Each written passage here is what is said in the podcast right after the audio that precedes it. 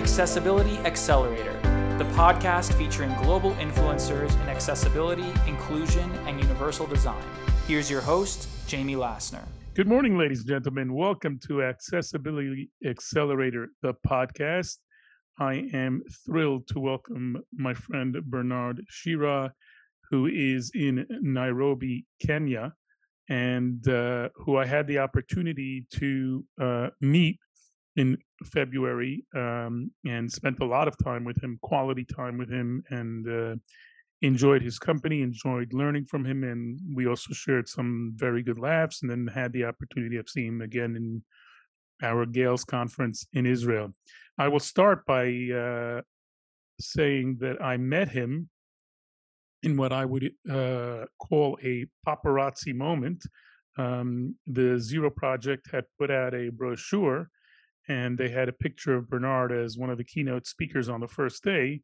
And I was uh, coming into the hotel as he was getting into a Uber. And I said, I look forward to hearing from you tomorrow afternoon. He probably thought I was some nut on the street. Uh, and then realized when we talked afterwards that I wasn't uh, as crazy as people say I am. Anyway, Bernard, I am thrilled a to see you uh, because we are doing this by Zoom, even though most people uh, or all people will get it via audio. Um, and uh, let's start with tell us a little about yourself, your childhood, because um, from what we talked, it is uh, you know most of our audience is from Europe, the Americas. Um, and you've had a, a quite an interesting uh, upbringing, and uh, you were self-determined to make change. So, if you could share a little about that, or a lot about that, that would be awesome. Yeah, thanks, Jamie. Uh, it's an honor to finally be on your podcast. You and I know we've been trying to make this happen uh, since February, so I'm honored to be here. Um, a little bit about myself. Um, I was born and raised in Kenya, born in mid 80s, 85 to be specific.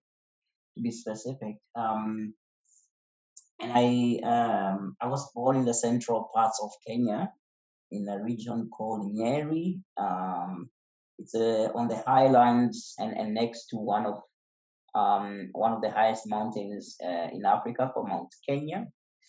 And uh, my family, um, I was born in a big family, relatively big by today's standards. Uh, we um, uh, would be all seven in total. I do have three siblings who passed on. Um, but I um, I lived in this was a, a, village setting, so as you would imagine, your uh, rural uh, African village setting, um, but I didn't stay there too long. Um, my family moved to Nairobi when I was I think three, three or four years old. And mainly the, the reason for this move is uh, basically in search of better healthcare. So I was born um, with a genetic condition called osteogenesis imperfecta. And uh, that means, uh, in, in layman's terms, it means brittle bone disease. Um, and that is the primary cause of my uh, disability. So I, um, have used uh, crutches, uh, you know, since I was a child, since I remember uh, for mobility. Yeah, so my childhood was one, uh, of course, those earlier years, I don't quite remember everything, but I'm told that at the age of two weeks, I was shipped back to the hospital because they wouldn't, they, they couldn't um, figure out why I was crying so much. Uh, and that's when they detected the, the fracture on uh, one of my, on my right femur, actually on my right uh, leg on the thigh. And then this um, basically has um, been the spot for the fractures that I've gotten from this condition and because of that, I have a shortened right limb, uh, right leg.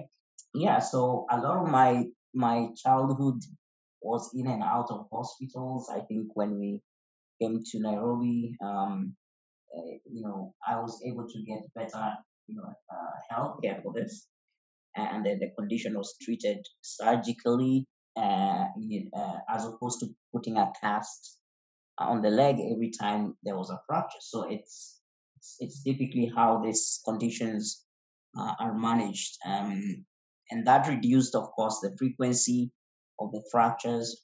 But I was in and out of surgery for replacement of the implant that would hold the bones together.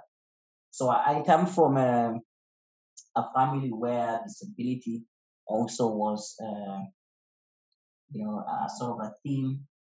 Uh, so I had siblings, two other, no, actually three other siblings who had a disability, mostly physical, um, and and then myself. So and I did have other siblings who did not have any disabilities at all. Uh, so we kind of learned to, uh, I mean, the idea of inclusion is where people with disabilities and those without can, you know, uh, coexist in a enabling and mutually uh, beneficial way. I think for me, I learned this quite early because my family was quite welcoming and supportive of all all the kids. Um, and I and I thank my parents for you know giving that support and, and being able to uh, embrace a child with a disability, uh, which is not very easy for most parents, especially when you come you know from you know uh, a low resourced country or situation. It is one of the most challenging things for kids get born with a disability, but then don't get um, the support that they need. Yeah, so that's a little bit about me and, and my upbringing and and how I grew up. Th- that is very interesting. One of the things that uh, you shared with me once we got to really know each other, um, which still strikes me, and it's something um, that is unfortunately uh, different. And I know that you're making a difference in Kenya, um, and throughout the world on this. You told me that at a very young age and throughout your teenage years, you you were considered people with disabilities were considered a charity case. What do you mean by that? Yeah, I mean it's it's pretty much um, uh, the case even today in most countries. So what this means really is that you see um, charities and, and foundations and uh, you know a lot of times religious groups have for the longest time been the ones supporting uh, the needs of people with disabilities in many African countries. And I also believe uh, in, in, Europe and the US as well. And it does come from a good place because uh, these would be people who would look at it, you know, from a lens of uh, doing good, from a lens of um, maybe religious responsibility. But the the the, the um, I think the sad thing about it is when everyone else in society kind of uh, takes no no responsibility of of playing a, a positive role in in responding to, to the needs of those with disabilities. Uh, and, and society as a whole has the responsibility to create a world that does not um, exclude people based on um, their disabilities. But unfortunately, in most cultures, disability is not perceived from a positive light. Um, there are situations where, especially in Africa, people link a disability to uh, maybe a generational curse or you know something that you know people uh, maybe their parents did. But i think these are now kind of outdated ways of thinking that have been dispelled you know by uh, showing that people with disabilities are uh, you know the same as everyone else and given equal opportunity then uh, they, they can contribute and participate equally so so i think what's happening now in the world especially in developing countries it's kind of an awakening to start looking at uh, disability from a, uh, a very uh, different perspective. Bernard, when you were in school, you uh, you said you started in a small village, then moved to Nairobi because you wanted medical care and so on. Um, by my guesstimates, you were in elementary school, starting middle school, um, sixth, seventh, eighth grade. Uh, were you in a mainstream school, or what happened between middle school and high school? That's a good. That's a good question. Actually, um, so when we moved to Nairobi, to the big city, uh, and they, they, used to call it the city in the sun, uh, the green city in the sun. Um, well, we're still in the sun, but I'm not sure we're that green. Um, um, I was I was pretty young, so I was basically nursery school level, you know. So initially, of course, you know, my parents tried to get me into you know a nursery school that is just near our home, right? Because that's that's kind of what you want for your child, and it was a regular school. And I I didn't last a month in that school, uh, not because I you know I, I wasn't uh, doing well.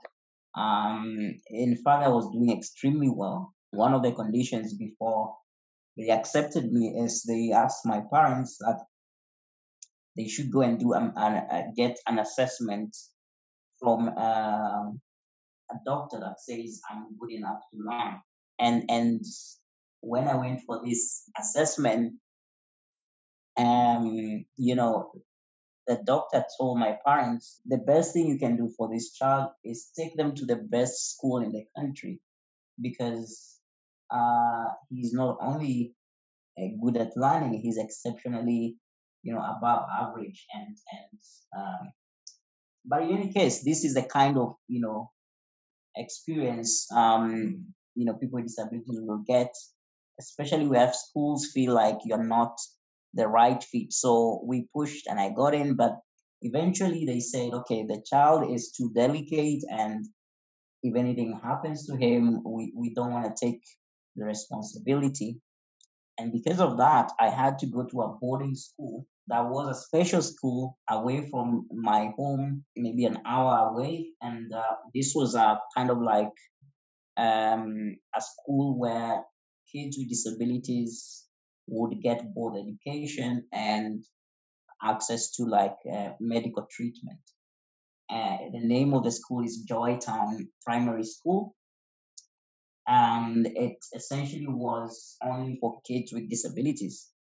And it had the whole uh, from nursery school all the way to high school. So you could easily end up spending a, a good chunk of your kind of foundational education there. So, anyways, I went to this school and nursery school, which was, yeah, I think not regular and still is not regular today to get to take kids in boarding school when they're in kindergarten. But for my case, we had no choice. Um, my parents had. So I was there for my entire prime uh, nursery and primary school. I think you know when I look back during those days, uh, as a child, I didn't like going to boarding school. I would have much rather you know, be be at home. Uh, but when I look back, you know, it was um, one of the places that shaped my independence and um, uh, exposure to other other disabilities. So I did go through uh, the nine years, but after that, I told my parents, "Look, I'm not gonna go to another special school. And the reason I, I decided this is not because I didn't appreciate um, that the schools were specifically catering for uh, my needs as someone has a disability, but because I was looking ahead and I was realizing that when I reach university, there won't be a university for people with disabilities. I will have to go to a regular mainstream university and I don't want to spend half of my life in a shell. And then once I go to the real world, then I'm, I'm, you know, dealing with issues that I don't know how to deal with. And I knew this would be not easy, but this is how we approach this. So for my high school, I went to uh, Aquinas High School here in Nairobi, and it is a regular, you know, uh, high school.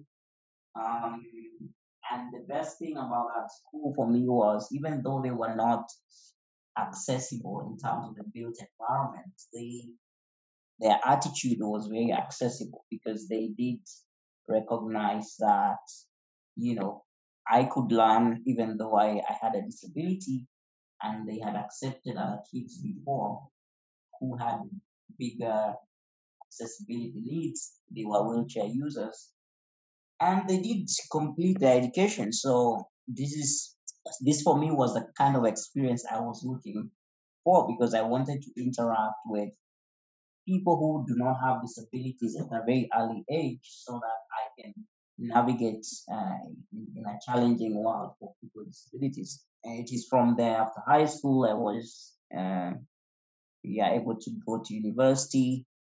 Uh, I started out in public university, but then I moved to uh, you know private university because of the the the course that I wanted to take. Um, yeah, so I I again uh, of course university now was you know regular school, but by this time I was very adept and I had built enough resilience to you know uh, navigate and uh, and be able to the potential that I had. So by this time, you know, I by second year university, I had learned how to drive.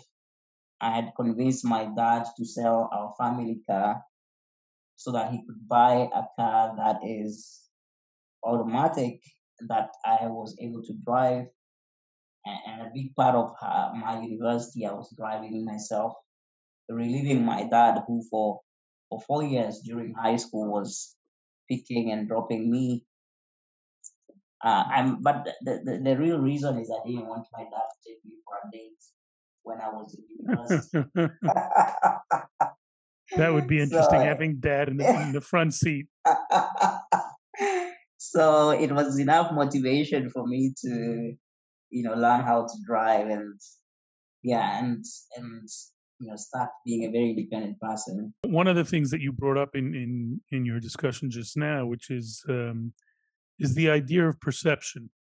You know we at accessibility accelerate make a big effort in having sensitivity training in having inclusion training. So you you you went to college you went to a uh, the most outstanding college in kenya um, you succeeded and then you decided to um, to take, as we say here in the United States, take the bull by the horns and take control of your destiny. Um, and you created several positions, several jobs, and the one that, that, that you're currently doing and that you spoke about at uh, the Zero Project was Innovate Now. Um, and then when you describe Innovate Now, you say it's Africa's first assistive technology accelerator. Why? Why is it the first? Why aren't there others? And how difficult is it to run Innovate Now? And uh, can you tell us a little about Innovate Now? Yeah. So, yeah, I think um, over the course of my life, uh, from my primary school days to high school, uh, somehow always found myself being called to a position of leadership, uh, which I've always rose to the occasion to uh, to feel because I feel that um, my case, it's not been the case that I've chosen myself or decided I'm gonna go after that position or after this. It, it was just that you know I was needed at that time. In university, I was a student leader. I was part of the student council, um, and this kind of began my journey uh, into taking initiative and leading things that needed uh, you know my my, my input. So uh, after university i got into a career of uh, technology and innovation uh, and in the same university in strathmore university where i first got my job uh, uh, working as a a research fellow uh, in the university's new innovation lab. Um, and from there, I rose to leading the university's uh, incubator, business incubator.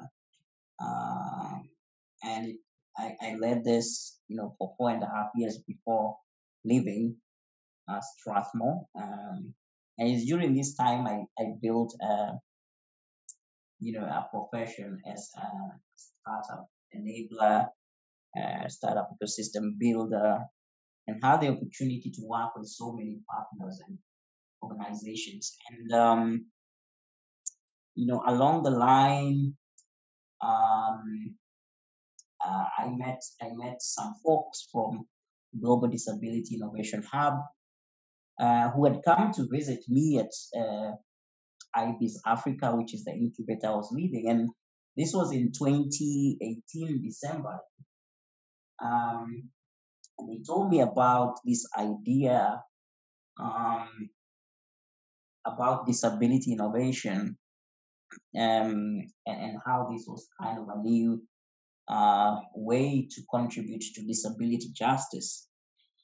Um, and it did resonate quite well because I've always thought that, look, I need to find a way that I can contribute positively to, you know, the disability community, the disability movement.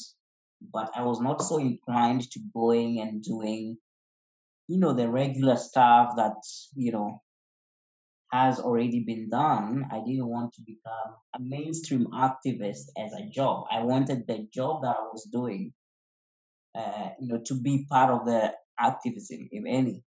So, so when they told me that look, they wanted to to launch an accelerator that would give entrepreneurs and innovators uh, who would want to address uh, disability challenges, I thought this was it. And um, I left Strathmore University to launch Innovate Now back in 2019. And at that time, after having been in so many uh, years involved in the startup ecosystem here in Kenya and also in Africa, I knew that it wasn't easy to build a, you know, a new thing um, so when we started, we really wanted to move quickly.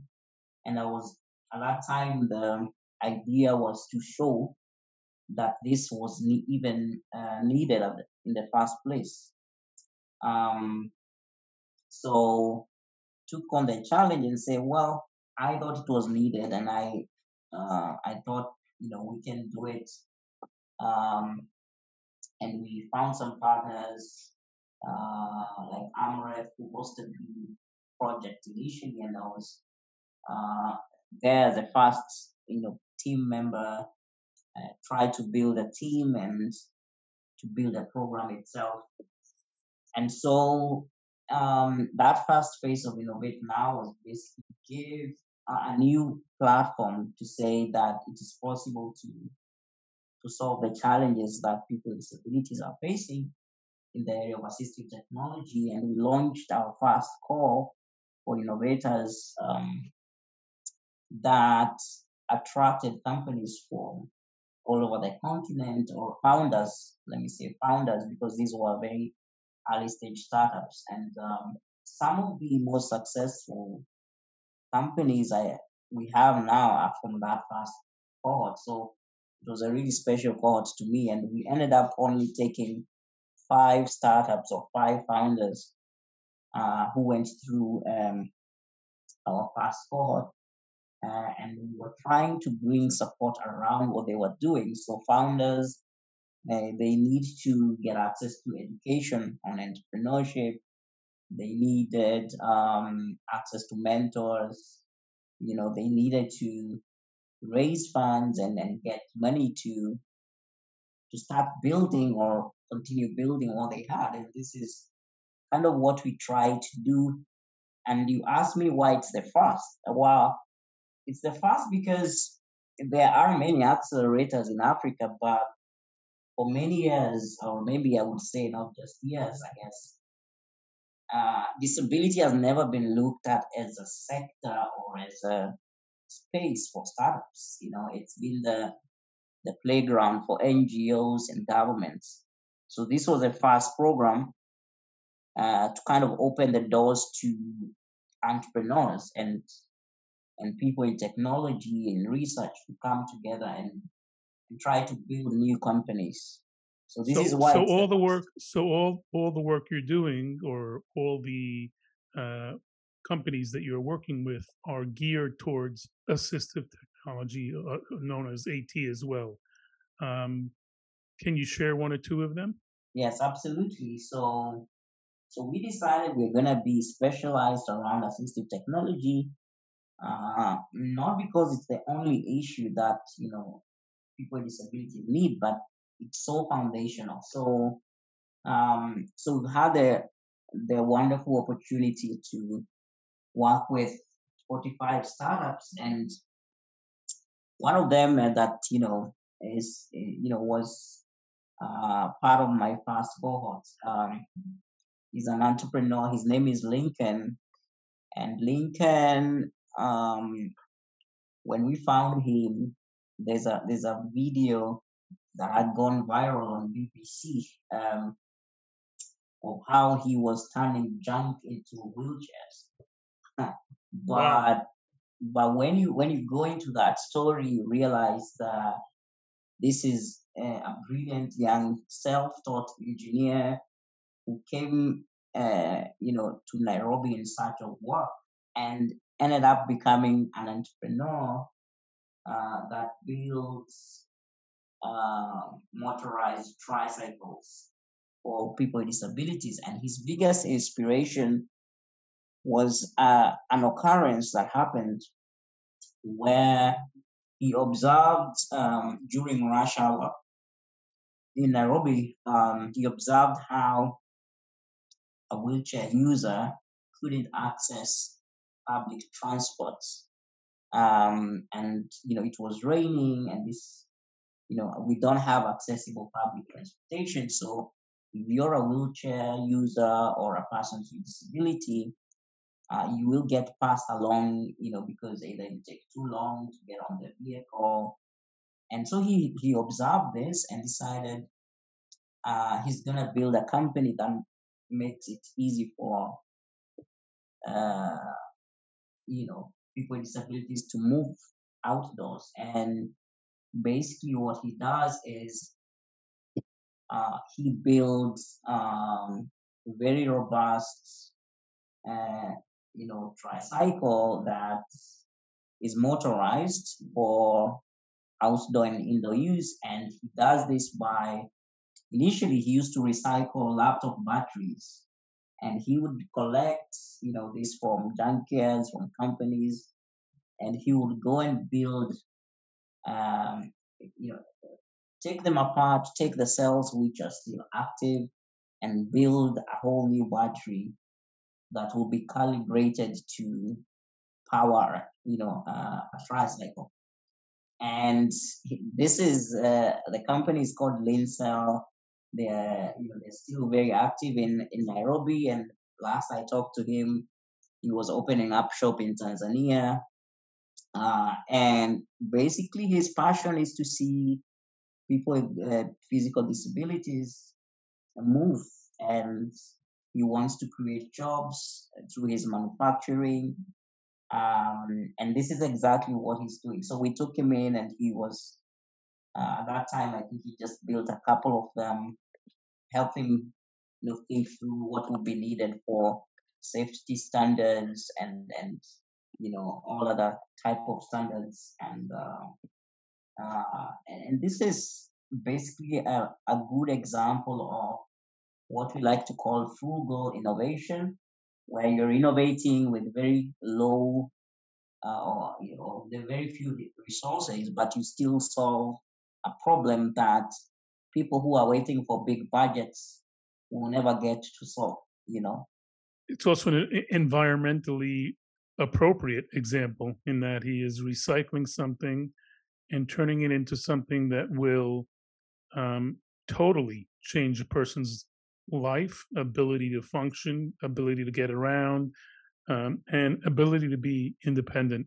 You and I are uh, proud members of uh, Access Israel's Global Accessibility and Inclusion Leaders Summit. And one of the things um, that um, that drew me to you is, I mean, the, the summit itself is is mostly we talk, but we we actually do. We accomplish, we see, we do, and so on. And you were a go getter. I mean, right from the outset, I think I, I already started calling you uh, Don Bernard because you challenged us. You didn't hold back, sit back, or anything. So, as we close our podcast, um, and we have many listeners who are new to the space.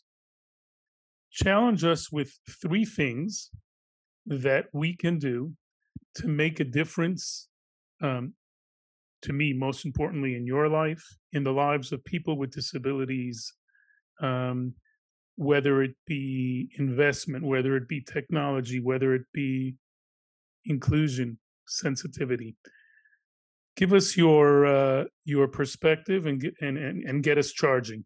Yeah, I mean, thank you for reminding me of our Gale Summit. It was, uh, I, I think, uh, I, I still remember it uh, to this day, and some of the crazy examples and, and parallels we drew, um, you know, around how committed and and and uh, grounded we ought to be to make this happen.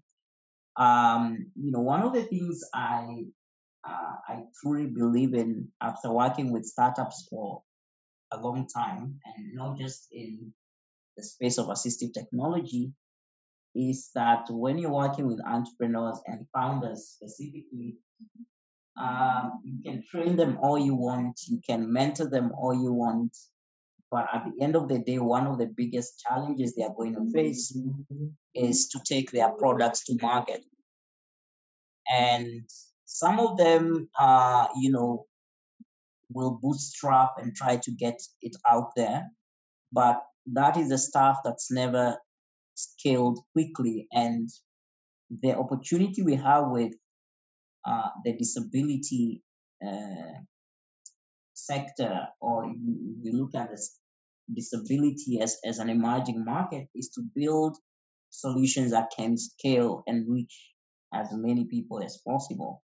And that means building businesses that are scalable. So uh, after, you know, building and testing how to support entrepreneurs, uh, I believe we've come up with a model that can deliver full circle support and one of the things I'm, I'm truly convinced is, is that personally, my journey uh, now is uh, focused on driving capital towards founders who are building solutions for persons with disabilities. So at the moment, uh, one of my biggest projects is I'm trying to raise a fund that would ensure that the founders that get through our accelerator get access to you know early stage or pre-seed funding that would get them on a path to building for uh, you know for not just their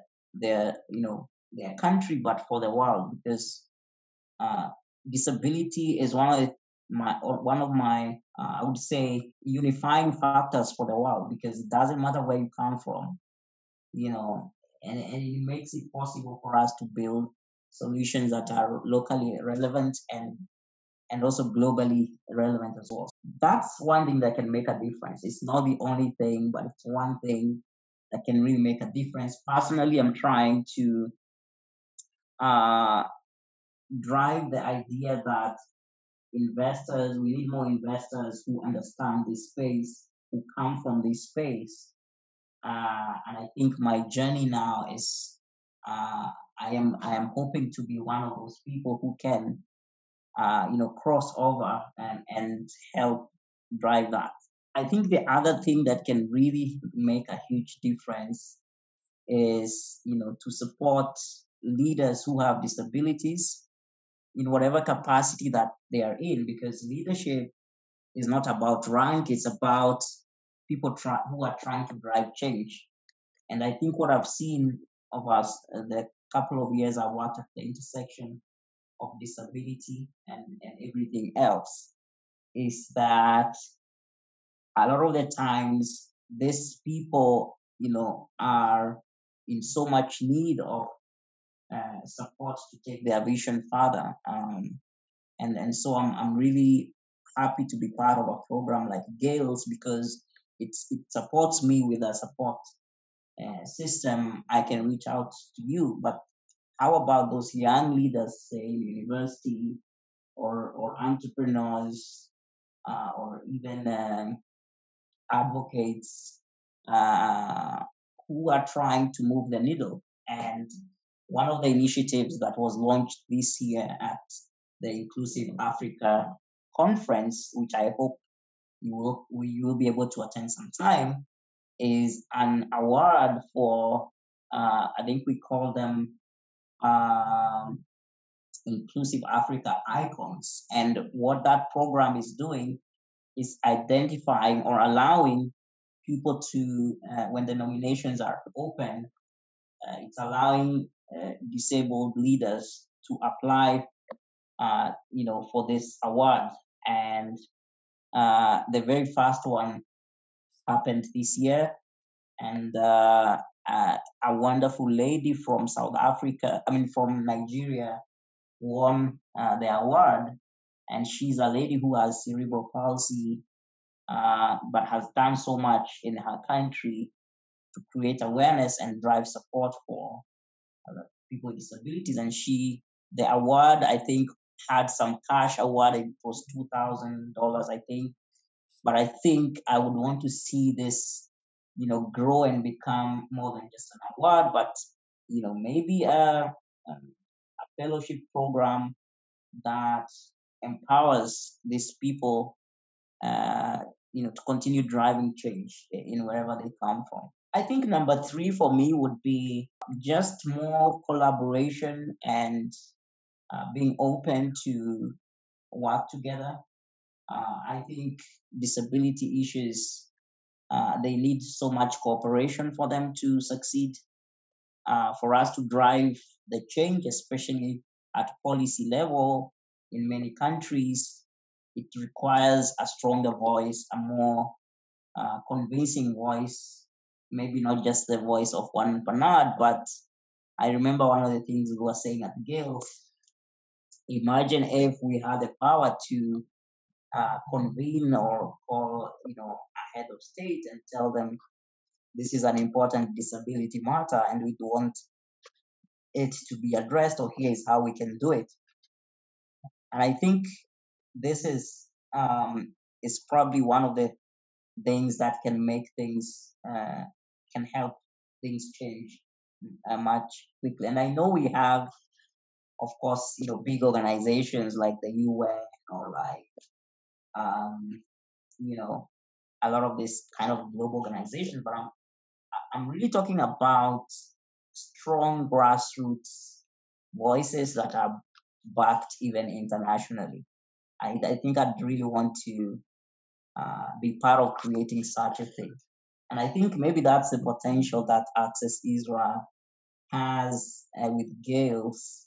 Um, so I'm, I'm really excited about about that. But uh, yeah, this is these are the things: collaboration, uh, rallying behind leaders, big or small, who are trying to cause a change, and yeah, support for initiatives that drive capital towards the disability movement and towards persons with disabilities. You know, one of the things that people forget, um, I think it was in March, the World Health Organization said that uh, I think 16% of the world uh, has disabilities. That's number one. And that's only 16% in the sense of people who identify to have disabilities. The number is probably higher. Um, and as you so so eloquently said, this is not a group. Uh, it's either a group you're born into. Uh, unfortunately, you join uh, at some later, and hopefully at some point maybe leave the club. Um, one of the things that uh, I immediately um, loved and found very much endearing about you is you talk and you do. There are people who talk the talk, sit on the side, and so on and so forth. And I, you know, there were times where I was just yet I was listening. Don't worry, I was listening, but I was just looking at you, going, "This guy has no friggin' ego. Where is his ego? Like, this guy's a powerhouse. He has no ego." And, and I find that, and saw it again in the interview today. Um, and you are uh, an absolute pleasure to call friend, um, a credit to humanity. And I know that when we work together at GAILS through our affiliate Access Israel, uh, we are going to make a difference because we're sitting in a room there with major companies, small companies, big companies, where all our hearts um, and our emotion is united in uh, trying to make a difference uh, in the world. So, uh, Bernard, um, I could go on for hours with you because you are just that remarkable. Uh, so, we will have to get you to New York, or I'll have to somehow or another get to Kenya, uh, which I hope to at next year's conference. Uh, to our listeners, uh, join our journey of being part of a ripple effect, serving as a catalyst for inclusion and accessibility for all um, share this podcast with people, uh, learn more about Bernard. Uh, we will share his bio and we will share his website. Um, I'm telling you, his re- he's remarkable, but those are just words. Meet him, get to know him, and then come back to me and say, you know what, Jamie, you were right. He is a uh, a powerhouse. Bernard, love you. Great seeing you, even though it's through Zoom. I wish I could jump in and give you a hug, but I don't think it could fit through those wires. Uh, and uh, look forward to seeing you th- soon. Thanks so much. Thank you, Jamie. Thank you so much. Thank you for tuning in to this episode of Accessibility Accelerator, the podcast. Be sure to follow us on all socials and join us in our effort to make the world more accessible and inclusive for all.